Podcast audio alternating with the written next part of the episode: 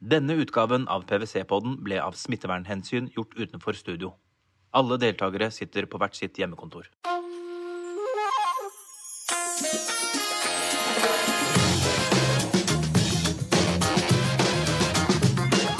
Hei, kjære lyttere. Velkommen til PwC-podden. Andre bølge av covid-19 har skylt innover oss, og vi nærmer oss raskt slutten av et år som har vært preget av håndvask, hjemmeskole, sosial avstand, nedstenging og økonomisk krise for mange. Og mange milliarder kroner har blitt brukt på å støtte et næringsliv hvor mange ligger nede med brukket rygg. Hvordan har det gått i Norge sammenlignet med resten av verden? Fungerer virkelig disse hjelpepakkene slik de skal? Får vi en haug av konkurser, og ikke minst, hvor lenge kan man klare å holde næringslivet på økonomisk respirator? Og For å belyse de spørsmålene her, så har jeg fått med meg to veldig gode deltakere i poden i dag. Eh, den ene er Trine Marsdal. Du er jo CFO i Nordic Choice. Du Presenterer vel en av kategoriene som virkelig har vært helt avhengig av tiltakspakkene? Ja, det kan jeg bekrefte. Det har vært ganske tøffe måneder sist, ja. Eh, Øystein Dørum, du er sjefsøkonom i NHO. Dere har jo en sånn månedlig temperaturmåling på næringslivet gjennom den koronaundersøkelsen dere kjører jevnlig. Er, det, er vi inne i den største utfordringen norsk næringsliv har støtt på etter krigen, tror du? Vi er i hvert fall inne i det verste tilbakeslaget vi har sett uh, i Norge siden krigen. Uh, større enn det vi hadde på slutten av 80-tallet, større enn det vi hadde i kjølvannet av finanskrisen. Men veldig annerledes i den forstand at uh, dette er jo, som alle vet, et resultat av et virus som kom inn døra, og som vi har håp om at skal ut den neste døra, i hvert fall før neste jul. Så det er mer sånn av-på-preg, og kanskje av-på i bølger. Og det andre er jo at det rammer så ualminnelig skjevt, noe Trine vet veldig godt. Ja, Sammen med meg i studio så har jeg også min gode partnerkollega Signe Moen. Og jeg heter Eivind Nilsen og skal prøve å lose oss igjennom de temaene vi skal diskutere. Men Øystein, når jeg har deg i studio, så jeg må jo nesten heve, heve blikket litt. da. Litt sånn makro. Hvordan har liksom Norge klart seg i forhold til resten av verden? Hva er hovedinntrykket ditt der?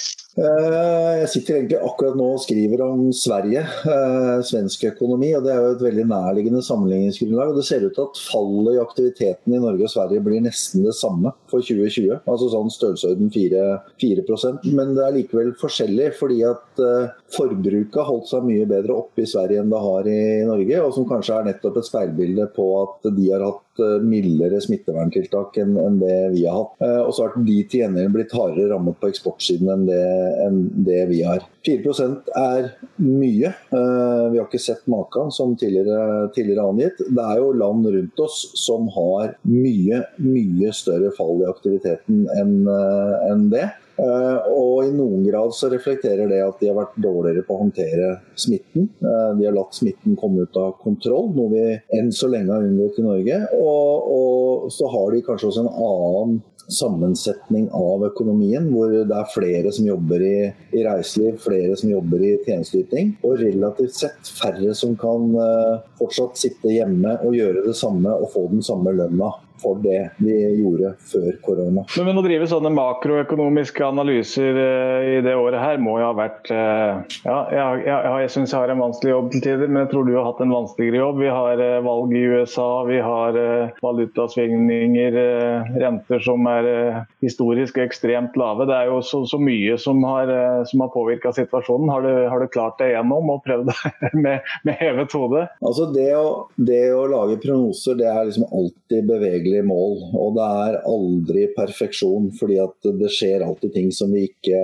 eh, ja, ikke evner å se i forkant. Altså Verden er full av små og store sjokk, og det har vært eh, særlig tydelig i inneværende år. Eh, og jeg takker for eventuell sympati, men jeg tenker hele veien at det å det å lage prognoser mens man fortsatt sitter trygt i jobben sin, det er noe ganske annet enn de som har stått i det. Altså i bedriftene som har vært ramma av det. Så, så, så, min jobb er i denne sammenhengen lett og veldig lett å bære opp mot uh, ganske mange andre. Da må vi vel ha enda dypere sympati for deg, Trine. Dere har jo også, uh, også operasjoner i, hele Skandinavia og Baltikum. Det, ser, ser, dere veldig store forskjeller på tvers av landegrensene? Hvordan det har fungert? Nei, vi ser at Fallet har jo vært egentlig like stort både i Norge og Sverige, og ikke minst Danmark.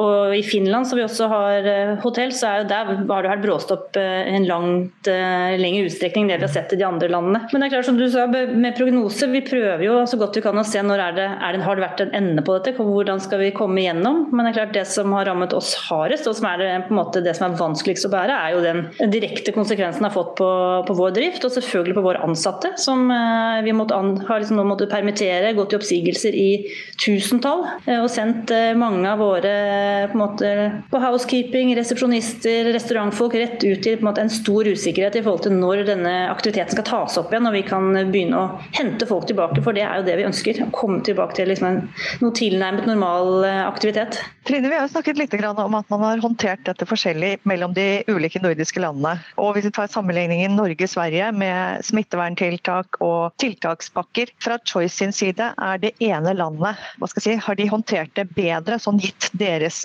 del av næringslivet, enn det andre landet? Jeg ville nok foretrukket eh, Sverige når det kommer til tiltakspakkene. Eh, de er, eh, de er, enda mer eh, De dekker mer av kostnadsbasen. Og de er romsligere i den forstand de inkluderer også kostnader som ikke tas med i Norge.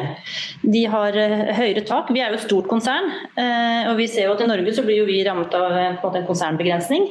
Hadde vi delt opp aktiviteten i to eller tre på en måte mindre konsern, så hadde vi jo samlet fått ut mer kompensasjon. Selv om det ikke er noen, noen skalafordeler, de, de kostnadene under som man skal få dekket. Eh, så svenskene har på en måte sånn sett vært rausere. Danmark var jo også tidlig ute og var på en måte også en veldig eh, god ordning. Eh, så er jeg selvfølgelig takknemlig for det som er pakkene også i Norge. For det kommer godt med når det gjelder å redusere egentlig den gjeldsbyrden som bygges opp i hele reiselivet på tvers. Når man på en måte må skyve på forpliktelser så langt vi kan foran oss for å håpe at det skal komme noe trafikk som vi kan eh, begynne å betjene de forpliktelsene med igjen. Så Det eneste unntaket er egentlig Finland. Der har det vært eh, veldig dårlige pakker. Der har det nesten ikke vært noen ting, og ingenting mellom noe spesifikt på noen få enkelte restauranter, men ellers har det vært veldig lite i Finland. Du nevnte dette med konsernbegrensninger. Hva er begrunnelsen for at tiltakspakken bygges opp i konsernløsninger? Jeg tror mye av det handler om at du må ha, du må ha en søker. Altså, du må ha en ansvarlig eh, søker, og du er et selskap som, eh, som søker. Og så kunne man jo sikkert ha funnet løsninger. Og nå er jeg litt litt på bortebane, for jeg kjenner ikke alle avveiningene som Finansdepartementet har gjort i denne, denne forbindelse, men, men, det ligger langs de linjene der. ikke sant? Og det er helt åpenbart, som Trine er innom, at, at det, er en, det, er en, ulempe. Og det var også en av de tingene som vi tok opp. Mm. Eh, særlig i våres, da, vi, da, den første tiltakspakken ble designet, så jobba vi en god del med det taket. Og så ble det også jobbet med taket nå i forbindelse med budsjettforhandlingene mellom regjeringen og FR, Frp, eh, hvor taket ble, ble, hevet. Og så ligger det nok en, en, sikkert også en tankegang bak om at uh, større konsern har flere Og Det er jo riktig ikke sant? at større konsern har flere strenger å spille på enn mindre, mindre selskaper. Men det er, ikke, det er, ikke noe, umiddelbar logikk i at et selskap som har organisert seg med mange små enheter, skal få mer penger enn et som er organisert under én paraply. Selvfølgelig. Ja, hvis jeg kan få skyte inn der, for en ting er at Det totale taket som nå på en måte er på, på 80 millioner, og det taket jeg tror jeg det er veldig få konsern i Norge som er i nærheten av. Eh, men det er jo der du allerede får en cap eh, på 30 millioner for konsernet, hvor du da får egentlig halvert eh, støtten over 30 millioner kroner. Det høres ut som et, det er et stort beløp i penger, men en måte, det er også et stort konsern hvor vi på en måte har jo redusert på omsetningen. Vi faller jo liksom med mellom 6 og 7 milliarder i, denne, i dette året her alene. Så det er klart det skal dekke opp mye kostnader en høy kostnadsbase som er fast og som er definitivt håndterbar i et normalsituasjon. Men i praksis så har vi jo hatt næringsforbud i veldig mange av månedene fra mars og til nå. Og klar, I tillegg nå med den eh, andre bølgen som kommer nå, eh, hvor vi møter veggen eh, brått og brutal, og brutalt, sånn som vi gjorde i mars og april. med allerede da svekket likviditet, så er det klart noe, noe bedre står man rustet som et konsern, men det er klart dette er en kjempepåkjenning for både oss, men også for alle våre, våre konkurrenter og måte, kollegaer i hotellmarkedet. Altså, som, som, en som, som, jobber med mye forskjellige selskaper, typer selskaper, da, så, så syns jeg våren var veldig grei og enkel. For da er det på en måte en permisjonsstøtte, du har en type kontant tilskuddsstøtteordning, og du har eh, låneordninger som kommer opp, så alt var veldig, veldig oversiktlig. Og nå opplever jeg jo en debatt debatt i alle retninger, både politisk og, og fra for så vidt departementet også, hvor vi har endt opp med ja, hvor mange tiltak har vi nå. Jeg har ikke et totalantall på antall tiltak, og jeg vet ikke hvordan er det mulig å orientere seg i dem for den enkelte bedrift. Altså, dere har jo mange bedrifter i ulike næringer av forskjellige størrelser, Øystein. Hvordan, hvordan er det mulig å orientere den jungelen av tiltak som, som jeg holdt på å si florerer. Ikke det hadde vært fint, men uh, det begynner å bli mange. Ja, og jeg sliter nok av og til selv, jeg burde sikkert ikke si det, men av og til så sliter jeg litt med å, å huske liksom, hva er detaljene i den ordningen, og hva er detaljene i den ordningen, og ikke minst, ikke minst, men også når er det de utløper. ikke sant? Uh, når er det vi må begynne å tenke på hva som skjer eh, etterpå osv. Og, og nå er jo, nå skal det ikke liksom falle i mitt lodd å representere myndighetene i denne, denne samtalen her, men, men, men hele liksom, den krevende balansegangen vi står i som fellesskap, da, det er jo den eh, hvor mye penger må du bruke for at vi skal komme gjennom dette på en best mulig måte, og hvor er det du skal bruke de penga. Og det har ikke mangla på, på, penger eller vilje, for å si det sånn. At eh, det, Underskuddet på statsbudsjettet har aldri vært større enn det det er i år. Vi har aldri brukt mer oljepenger enn, eh, enn nå. Vi låner fra, fra framtida ved å tappe, tappe oljefondet, og vi gjør jo det under en slags forvisning, altså vi vet ikke, men vi tror vi vet, mm. om at det er bedre enn alternativet. Altså Det er bedre å ha penger i velfungerende bedrifter og arbeidsfolk i arbeidsmarkedet enn å ha, dem stående i banken eh, i utlandet. Men, men liksom, selvfølgelig har alt dette her en pris. Og det får være granskingskommisjonen som etterpå får vurdere om det var, var nok. Men det er også en, en litt annen en annen ting som gjør denne situasjonen spesiell, og det som også Trine er innom, og det er at eh, bedrifter utsettes jo hele tiden for en form for risiko. Altså eh, Konjunkturene svinger, det, det skjer ting på, på markedssiden osv. Og, og, og ansvaret for å håndtere den type risiko er jo bedriftenes. Punktum. Det er jo derfor vi er en et rikt land og en velfungerende økonomi. Det er fordi bedriftene står på egne bein og som betaler i skatter til fellesskapet osv. Men dette er jo veldig veldig annerledes, fordi at uh, nå har myndighetene sagt til bedriftene at uh, dere får faktisk ikke lov til å drive. Og Jeg har eh, svart på noen innlegg i avisen hvor det har liksom vært sånn nå må vi tenke omstilling og, og sånn. Men hvis du tar et restaurantlokale i Oslo sentrum som ikke får lov til å servere alkohol, og som derfor holder døra stengt så lenge de ikke får lov til å servere alkohol, for det er ikke regningssvarende å holde åpent, ja så hva, hva, er det, hva, er det, man tenker at de skal omstille til i mellomtiden? Skal de drive med catering som alle de andre restaurantene, eller skal de, skal de eh, bruke det til å produsere noe, det der restaurantlokalet? Lokalet. Og svaret er jo at uh, de får ikke lov å ha gjester i det, det lokalet. og Gjestene kommer ikke fordi de frykter smitte og fordi de ikke får al alkohol. Og da, da, må vi på en måte svette oss gjennom dette. Om tre måneder, seks måneder, vet ikke, så skal det restaurantlokalet fortsatt være restaurant. Og kokkene skal på jobb, og servitørene skal på jobb, og kundene skal komme til tilbake.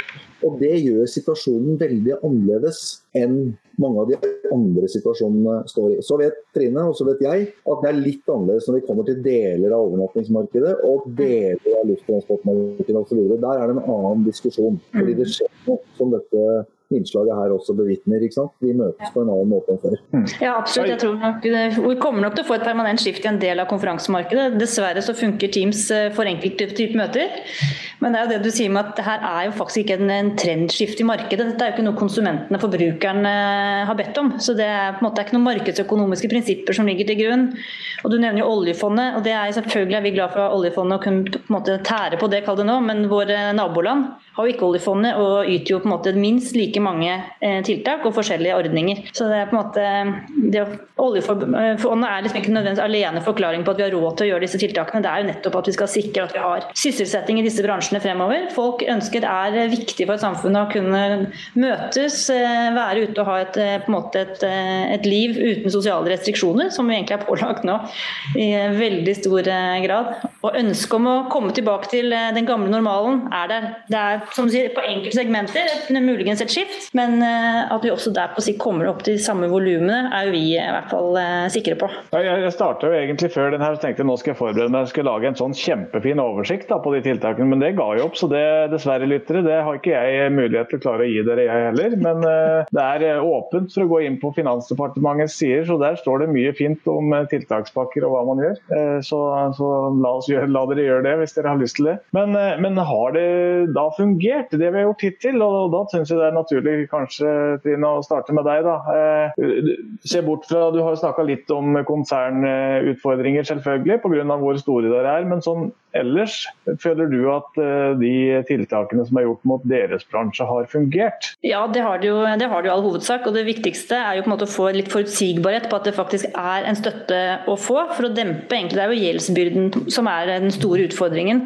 Skal man klare å finansiere, altså man har låneordninger og det kom, men det er også en hel bransje som bare skyver forpliktelser foran seg. Det skal betjenes på et eller annet tidspunkt. Så det er klart å få hjelp til å gjøre den levelig, den, måte, den forpliktelsen man sitter igjen med når vaksine er blitt implementert og folk begynner å agere normalt igjen, det er jo vært det viktigste for oss. Så det er klart det absolutt har hatt en uh, positiv effekt. Og så er det det å vite liksom, at når man først har fått en ordning, at ordningen administreres på en uh, fornuftig måte. Vi ser jo at uh, skatteetaten har en, en, krevende jobb med å prøve å bare definere hva som skal inngå av kostnader, og forstå egentlig, for det er forskjellige typer utfordringer hver bransje.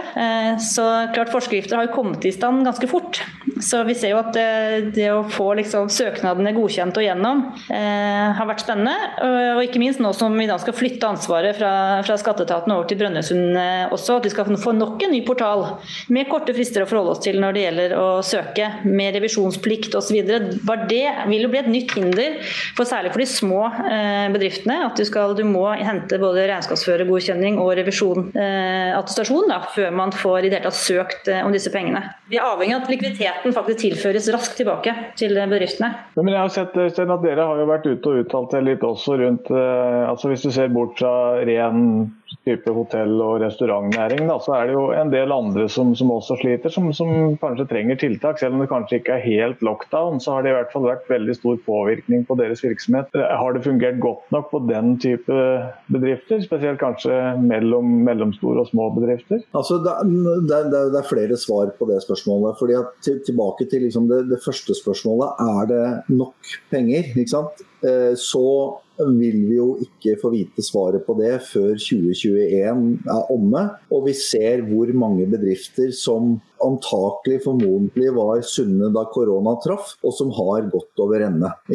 Og så vil man ikke klare å, å, å, redde alle, men det må være et mål at sunne virksomheter med potensial for videre vekst kommer seg gjennom dette. Og det gjør de jo både ved bankens og eierens og fellesskapets hjelp. Og, og, og, og, for så vidt ikke bare gjennom støtteordninger, men også gjennom noe som vi ikke har snakket om så langt, nemlig hvordan man innretter smitteverntiltakene med sikte på at det skal være mulig å ha mest mulig normal drift gitt omstendighetene. Så, så liksom det er det ene svaret. Vi må, vi må vente og se om dette her er nok. Og så er det til det andre så hadde vi en generell kompensasjonsordning som utløp i august. Og så kom regjeringen tilbake med forslag om en kompensasjonsordning utelukkende for reiselivet. Og det ga mening fordi at det er den næringen som er suverent hardest truffet av dette, sammen med sammen med luftfart. Men luftfart er en litt spesiell sak, fordi det er noen få selskaper eh, som har en forhistorie osv.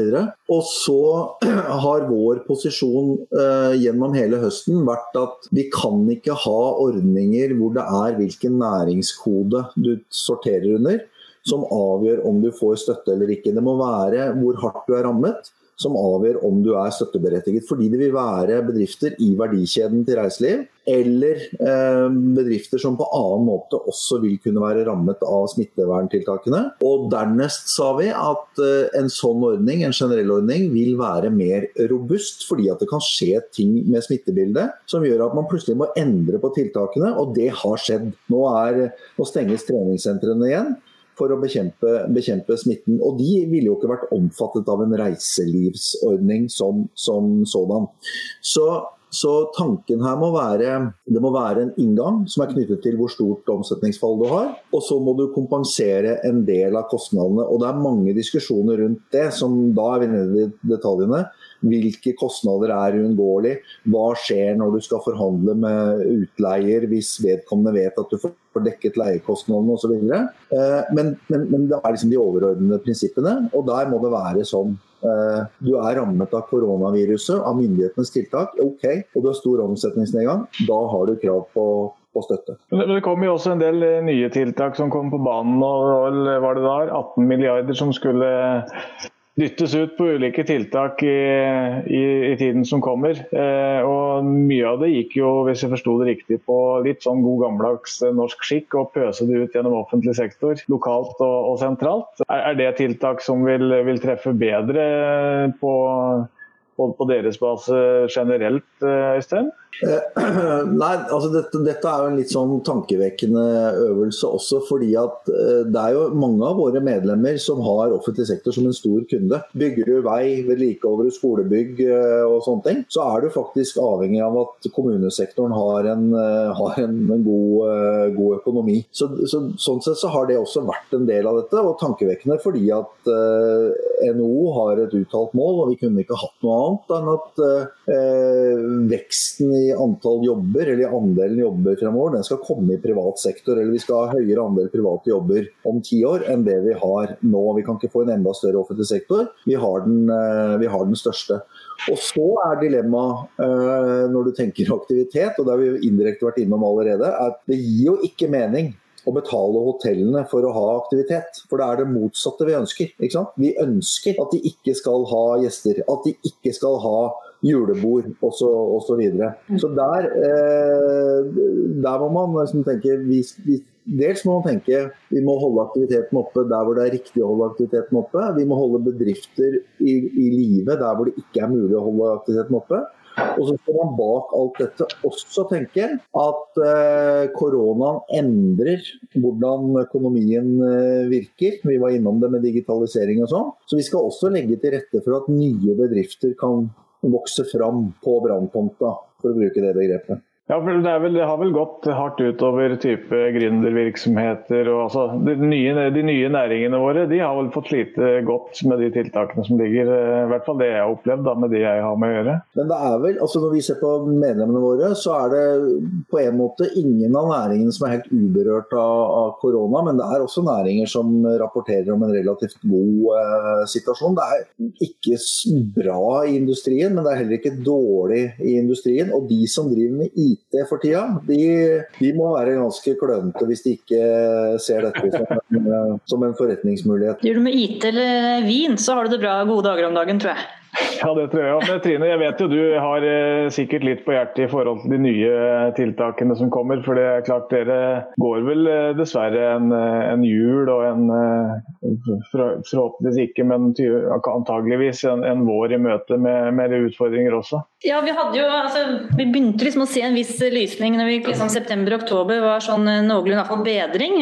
Og så kommer liksom denne rett inn i dette svarte hullet igjen i november og desember. Og det er klart Da spretter vi ikke opp til det forrige prognosen vi hadde opp igjen i første kvartal. Så vi får jo en tøffere start på året enn det vi, enn det vi trodde bare for en måneds tid siden. Så det er klart Vi følger med på alle de tiltakene som kommer. og Det, det er jo som du sier, Øystein. Altså, vi har jo på en måte blitt pålagt å ikke ha kunder, eh, mer eller mindre. og det, Da må man jo få en kompensasjon som henger sammen med det omsetningsfallet. Men eh, generelt så er det jo litt baklengs at man liksom honoreres eh, i form av støtte med å ha så lav omsetning som mulig. for Det er jo sånn på en måte modellen er bygget opp. Samtidig så er det ikke noe aktivitet å stimulere til så lenge restriksjonene består.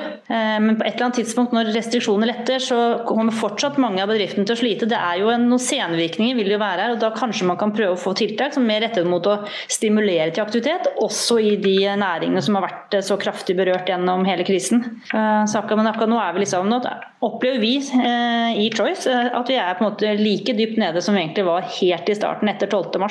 Og en vesentlig er jo at det er brent en del kapital på, på, veien. ikke sant? Det er et meget viktig punkt å legge til, som også, og hele, som du nevnte, verdikjeden også. Vi ser jo, En ting er gårdeierne, selvfølgelig, som er jo redd for eh, som inngår avtaler i forhold til eh, nye leiekontrakter.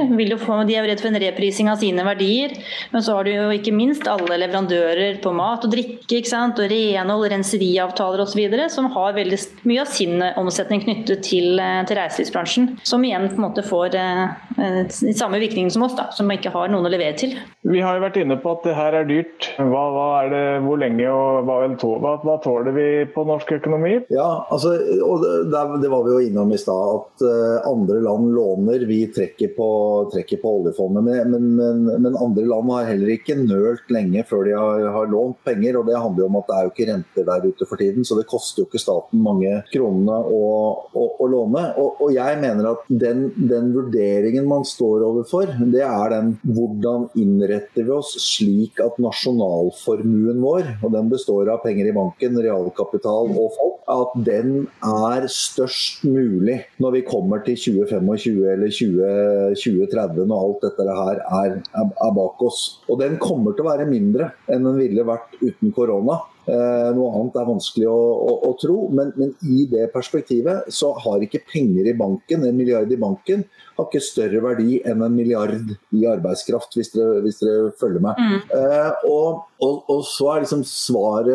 Et annet svar er jo at eh, nå er vi kommet opp på det nivået av oljepengebruk, og det er ikke i år, men neste år, som, som, er kanskje der vi skal ligge langsiktig. Så vi har hatt 20 veldig gode år, en gullalder for norsk økonomi, hvor det har vært lett å drive budsjettpolitikk, hvor det har vært medvind, hvor man kunne bruke stadig mer, mer penger. Framover så, så, skal man egentlig stramme livreima bitte lite grann for hvert år som, eh, som kommer. Så det blir mye tøffere prioriteringsdiskusjoner hvis man eh, politisk sett bestemmer seg for fortsatt at oljefondet skal spares til glede for kommende generasjoner. Og det, det er jo mer et politisk valg enn det er et økonomisk eh, valg, men det er en logikk bak det. Det var, ikke, det, var ikke, bare vi som var her da oljen ble tatt opp og gjort synlig, eh, som skulle ha glede av den, eh, den formuen. Så, så, så, det, er liksom, det er et imperativ. Vi må, gjøre, vi må gjøre dette. Vi må forsøke å, å dempe effekten av krisen på, på bedrifter og på, på arbeidstakere, men, eh, men penga kommer jo et sted fra. Men Øystein, dette at Norge kan bruke penger vi har i banken, holdt jeg på å si, mens andre land må låne, vil det i et mer langsiktig perspektiv gi oss en større konkurransekraft enn det vi har i dag? Nei, altså hvordan skal jeg Dette er liksom hva som kan skje. Det jeg har, det jeg har tenkt om denne krisen og, og, og utenfor landets grenser, er at før finanskrisen for tolv år siden, så var det for mye offentlig gjeld der ute. Etter finanskrisen så ble det enda mer offentlig gjeld der ute. Og så fikk man ikke den ned i de ti årene som fulgte. Og så har den gjort kvantesprang nå dette året her. Så vi, vi har mer offentlig gjeld nå enn det, hadde, enn det, vi har hatt på noe tidspunkt siden annen verdenskrig. Det skjer samtidig som vekstevnen i eh, våre modne vestlige økonomier går ned. Samtidig som eldrebølgen nå kommer med full tyngde. Dette er liksom de første tiårene etter krigen. De er nå i pensjonsalder og senere pleie- og omsorgsalder. Så statene står, står, i en situasjon hvor egentlig finansen ikke er bærekraftig. Og potensielt, et potensielt konfliktområde framover, det er mellom arbeidende og skattebetalende unge og ikke-arbeidende og pensjonsmottakende eldre. Og Den konflikten får også øh, vi, men den vil være mildere hos oss, potensielt mildere hos oss, enn i mange andre land. Og så kan du si, og det er egentlig først nå jeg svarer på spørsmålet ditt, at øh, Jo, men det er, det er et viktig bakteppe. og og, og, og, så kan du kanskje si at et, et, samfunn hvor du klarer å opprettholde tillitsnivået, hvor du klarer å holde konfliktnivået nede, er et samfunn som fungerer bedre, hvor omstillingene går, eh, går lettere. Og et samfunn hvor staten har finansielt handlingsrom, er et samfunn som kanskje lettere kan møte kriser, og kanskje lettere også finansiere omstillinger. Så, så svaret er sånn betinget eh, ja, men konkurranseevne handler jo om så uendelig mye mer enn det. Helt til slutt, eh, kan vi gi noen, et enkelt tips, eller vi, kanskje noe som, som, de lytterne våre bør tenke på? Spesielt de som driver egen virksomhet. Altså jeg tenker, Trine, Du har jo nå virkelig fått en erfaring du nok ikke kommer til å glemme så lenge du lever. Eh, hva vil være ditt beste tips til, eh, til, de som hører på? Jeg tror Den lærdommen vi gjorde, er at vi, var, vi, agerte og tok det på alvor med en eneste gang. Så vi gjorde det vi kunne, selvfølgelig på kostnadssiden. De ubehagelige valgene vi måtte gjøre i forhold til permitteringer, men altså faktisk ta, ja, være ekstremt raske. Eh, så jeg tror det var det, noe av det viktigste. Og selvfølgelig orientere seg godt mot leverandører, kunder, og på en måte prøve å etablere gode samarbeid og finne løsninger tidlig. For det var, ble jo raskt tydelig at dette ble på en måte en kamp om likviditet altså for å komme oss gjennom, eh, gjennom krisen. Så vi flyttet fort fokuset vekk fra resultatfokus til, eh, til cashfokus. Eh, for å på en måte hele tiden ha kontroll på, på, hvordan vi skal komme gjennom. Og så er jo usikkerheten er jo hvor lenge dette varer.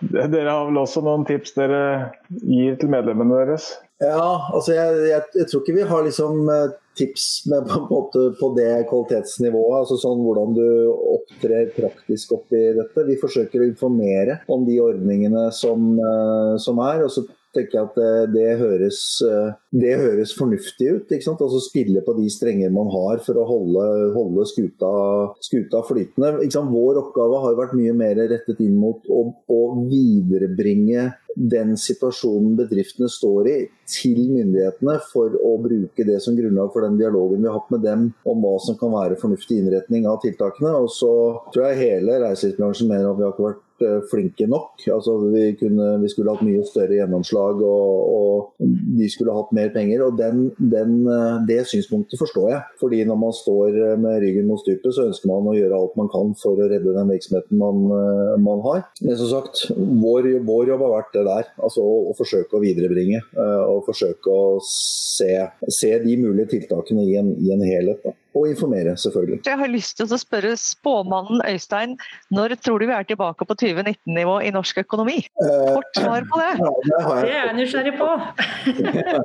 Nei, Der har jeg et kort og greit svar. for vi har, et, vi har et anslag hvor vi sa midten av 2022. Regjeringen sa i budsjettet allerede midten av 2021, men eh, det anslaget deres står ikke lenger. Ikke det, er, eh, det, tar, det tar lengre tid. Og svaret ja, nå kommer alle helgarderingene, selvfølgelig, men, men liksom, svaret på det ligger i eh, hvor snart en vaksine kan rulles ut. Og selv når en vaksine rulles ut, så vet vi at det er tregheter fra vaksinering til man faktisk kan få planlagt og dratt på ferie. Hvis det, det, er stor forskjell på om dette skjer før tredje kvartal, som er feriekvartalet, eller etter tredje kvartal.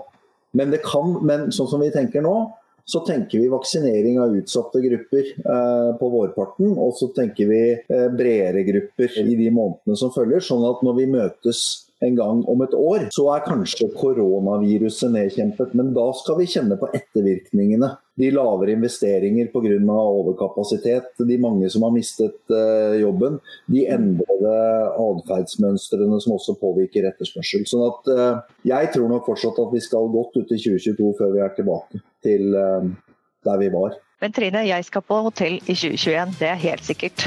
Du er hjertelig velkommen, Signe. Ta med deg noen venner. Kom. Denne pandemien setter oss på prøve. Mange sliter hardt for å komme seg gjennom. Eh, nå har jo Høie til og med sagt at vi trenger en plan B for jula, så eh, det er bare ut og få tak i ribbe for alle som ikke skal arrangere middag også. Så, men det er jo mange støttetiltak som er iverksatt for å få oss eh, bra gjennom dette her. Så tusen hjertelig takk Trine og Øystein for at dere ville være med oss og gi litt innblikk i krisepakker. Tusen hjertelig takk også til deg, Signe. Eh, navnet mitt er Eivind Nilsen. Jeg er partner i PwC og håper dere hører på neste gang PwC-podden kommer.